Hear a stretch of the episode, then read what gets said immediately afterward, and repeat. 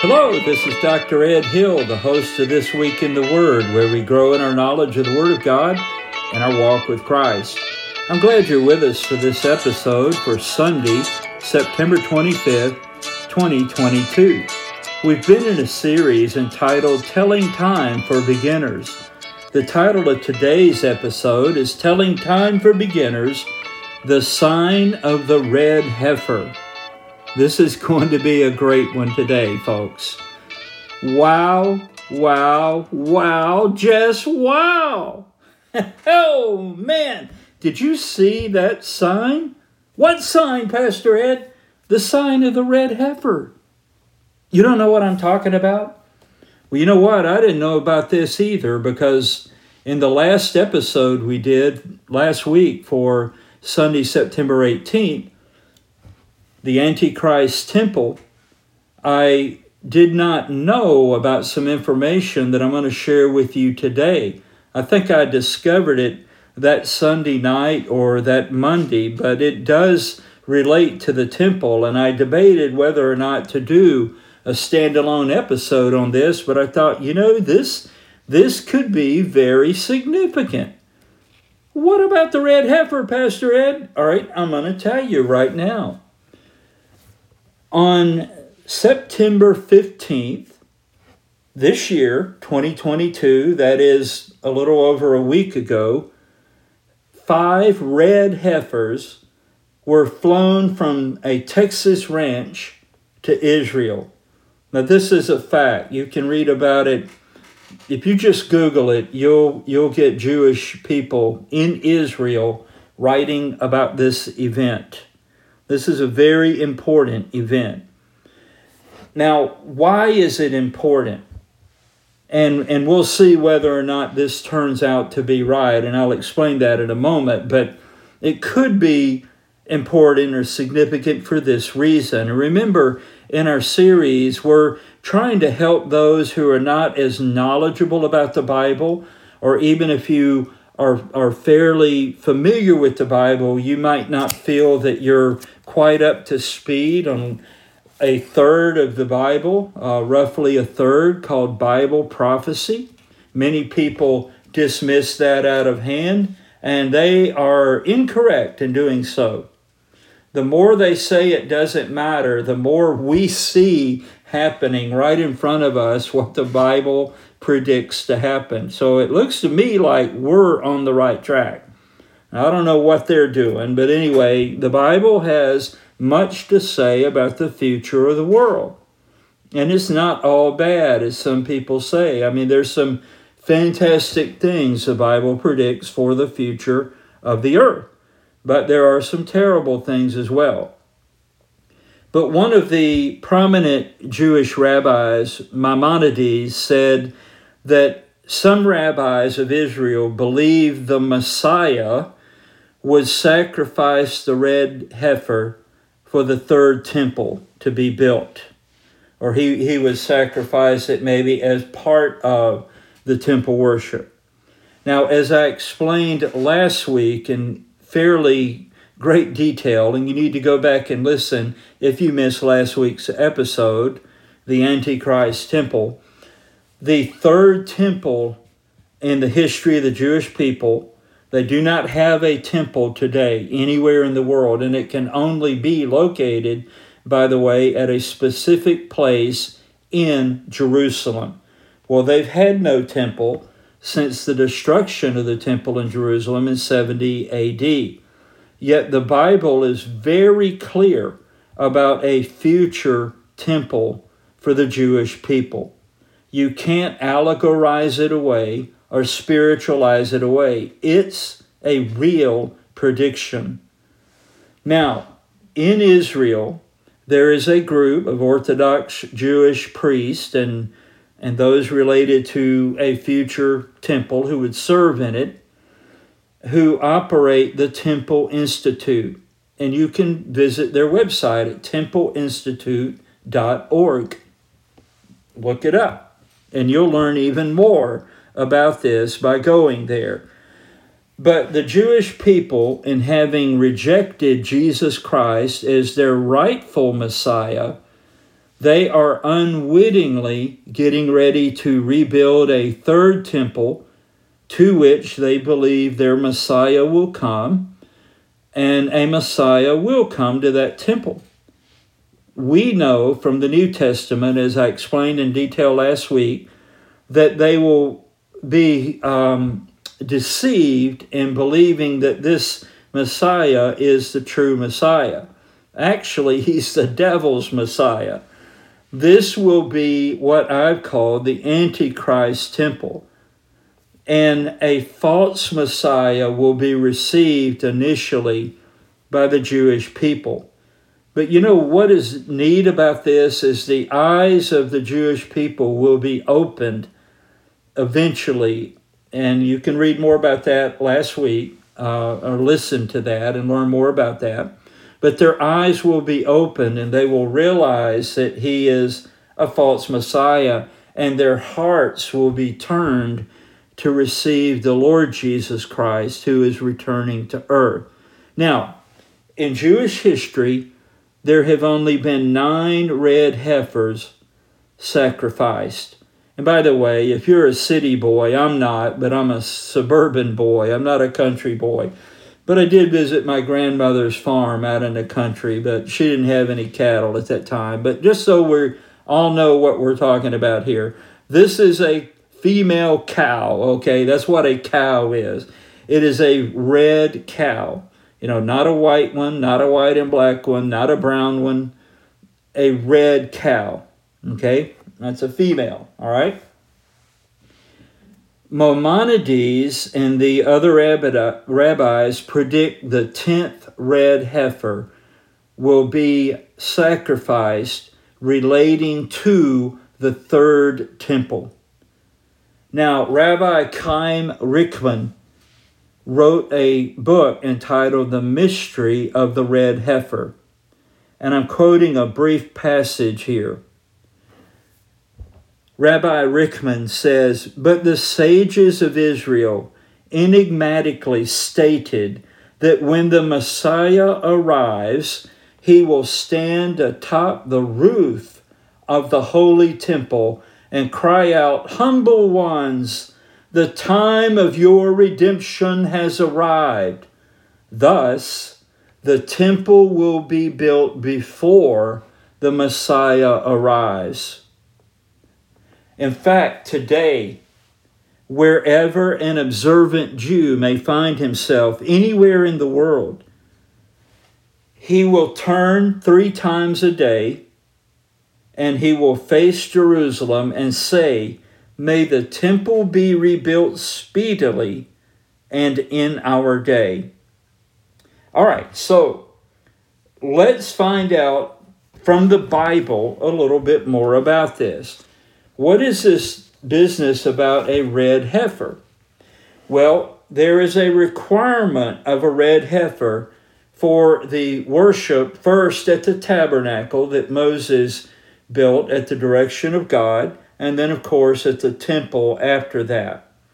The requirement of the red heifer, where does that come from? Where can we learn more about that from the Bible? Well, in the Old Testament of the Bible, we read in the book of Numbers, chapter 19. I'm going to read verses 1 through 12.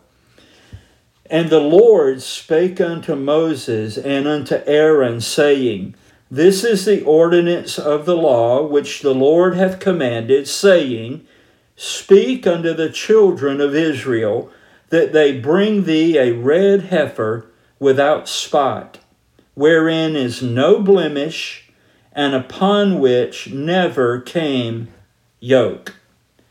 And ye shall give her unto Eleazar the priest, that he may bring her forth without the camp, and one shall slay her before his face.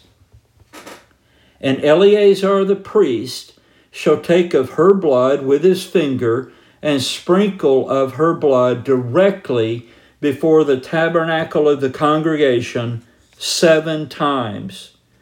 And one shall burn the heifer in his sight, her skin and her flesh, and her blood with her dung shall he burn. And the priest shall take cedar wood and hyssop and scarlet, and cast it into the midst of the burning of the heifer. Then the priest shall wash his clothes, and he shall bathe his flesh in water, and afterward he shall come into the camp, and the priest shall be unclean until the even. And he that burneth her shall wash his clothes in water, and bathe his flesh in water, and shall be unclean until the even. And a man that is clean shall gather up the ashes of the heifer, and lay them up without the camp in a clean place.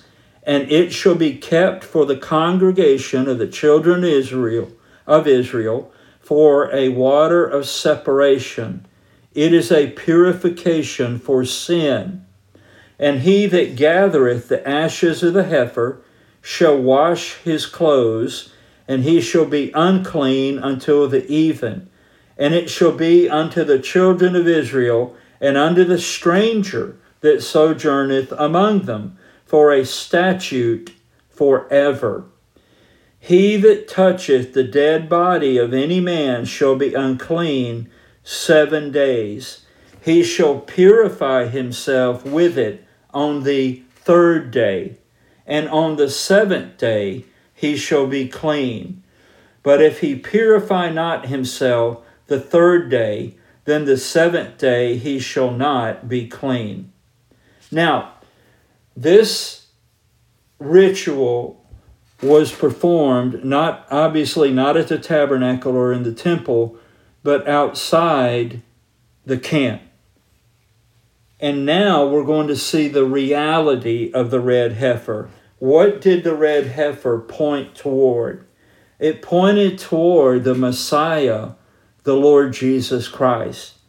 In the book of Hebrews, in the New Testament, someone extremely familiar with the Jewish worship system, I believe it was the Apostle Paul, wrote this in Hebrews 9 13 and 14.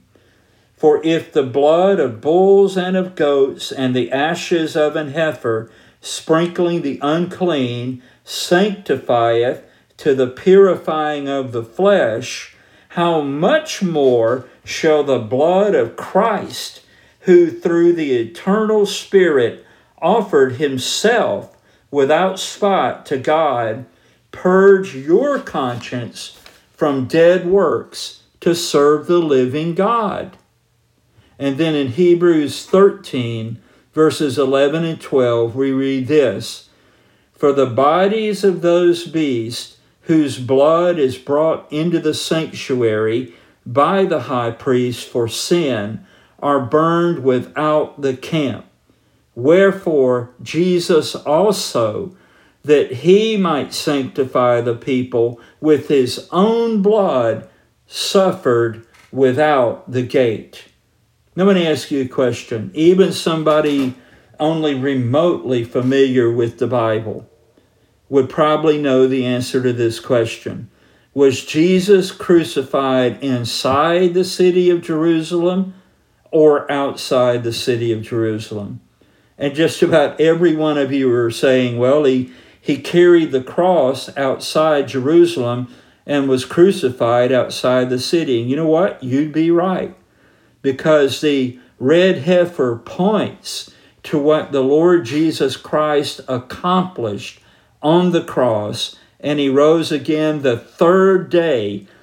And he is how we are cleansed and forgiven. His sacrifice and his resurrection proves that the Father accepted his sacrifice for our sins. Isn't that good news? That's great news.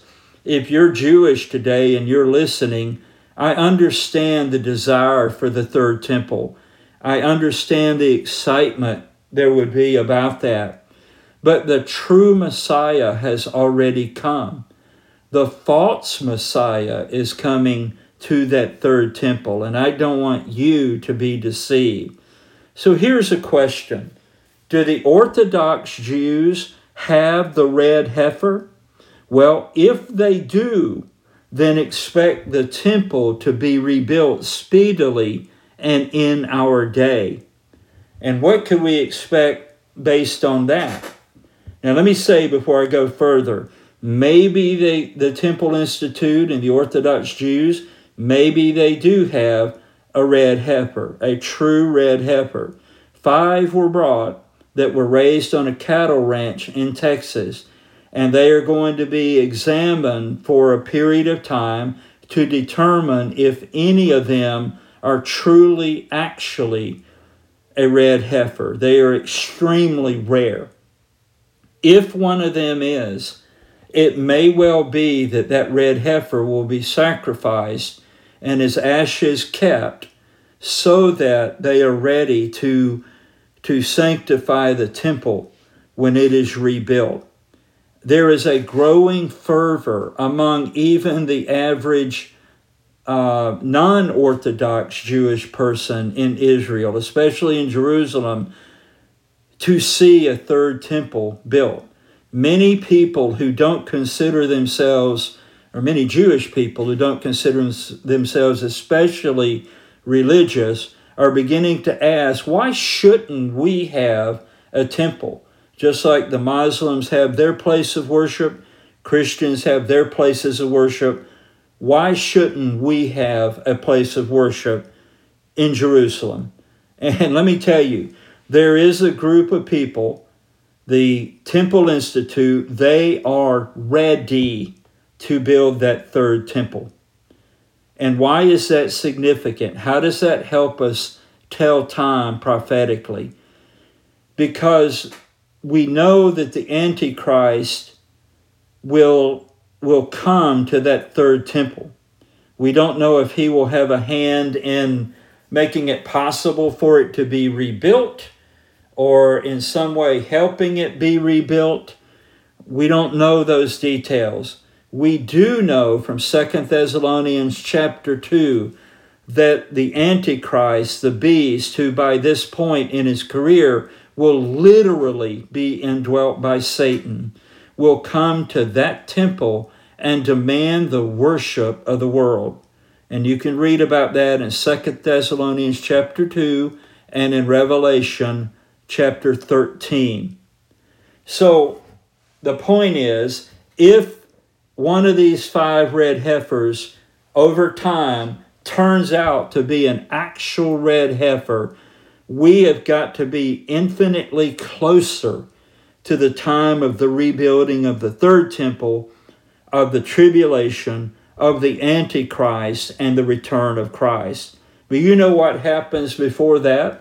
The Lord Jesus Christ can return at any moment he chooses to take his bride, the church, out of this world. And I'm looking every day for the rapture of the Lord Jesus Christ. So maybe we, the Jewish people, have a red heifer now, maybe not. They will observe these animals and determine if they do.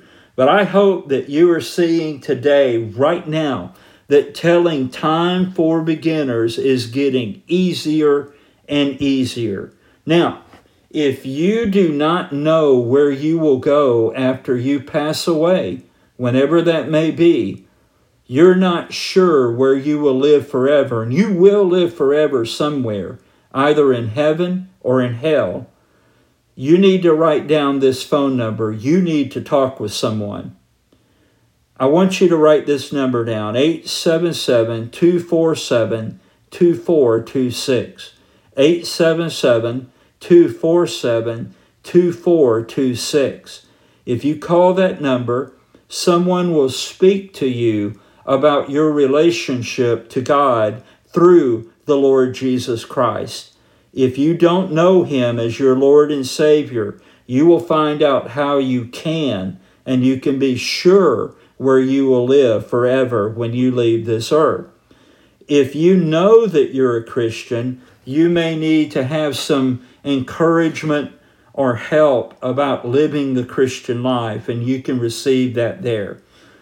But if you don't know the Lord Jesus Christ, I want you to know right now you are being set up in the future to believe in the Antichrist as the false Christ. I want you to know Jesus Christ. Amen. You may want to go to chataboutjesus.com. Chataboutjesus.com. There you can chat with someone about the questions you have about the Lord Jesus Christ, about how to become a Christian, how to live the Christian life. And you can get the encouragement you need there as well if you don't want to call the phone number. Now I have some good news for you today, but it starts out sounding really bad. Romans 3:23 says, "For all have sinned and come short of the glory of God." That's you, that's me, that's all of us. But Romans 6:23 is where the good news is. For the wages of sin is death, but the gift of God is eternal life through Jesus Christ our Lord. Amen. I thank you for listening today to This Week in the Word at dredhill.podbean.com. I invite you to listen weekly. In fact, you may want to like this episode and follow the podcast so you can be notified each week when a new episode is posted. But I want you to do something right now, right where you're listening.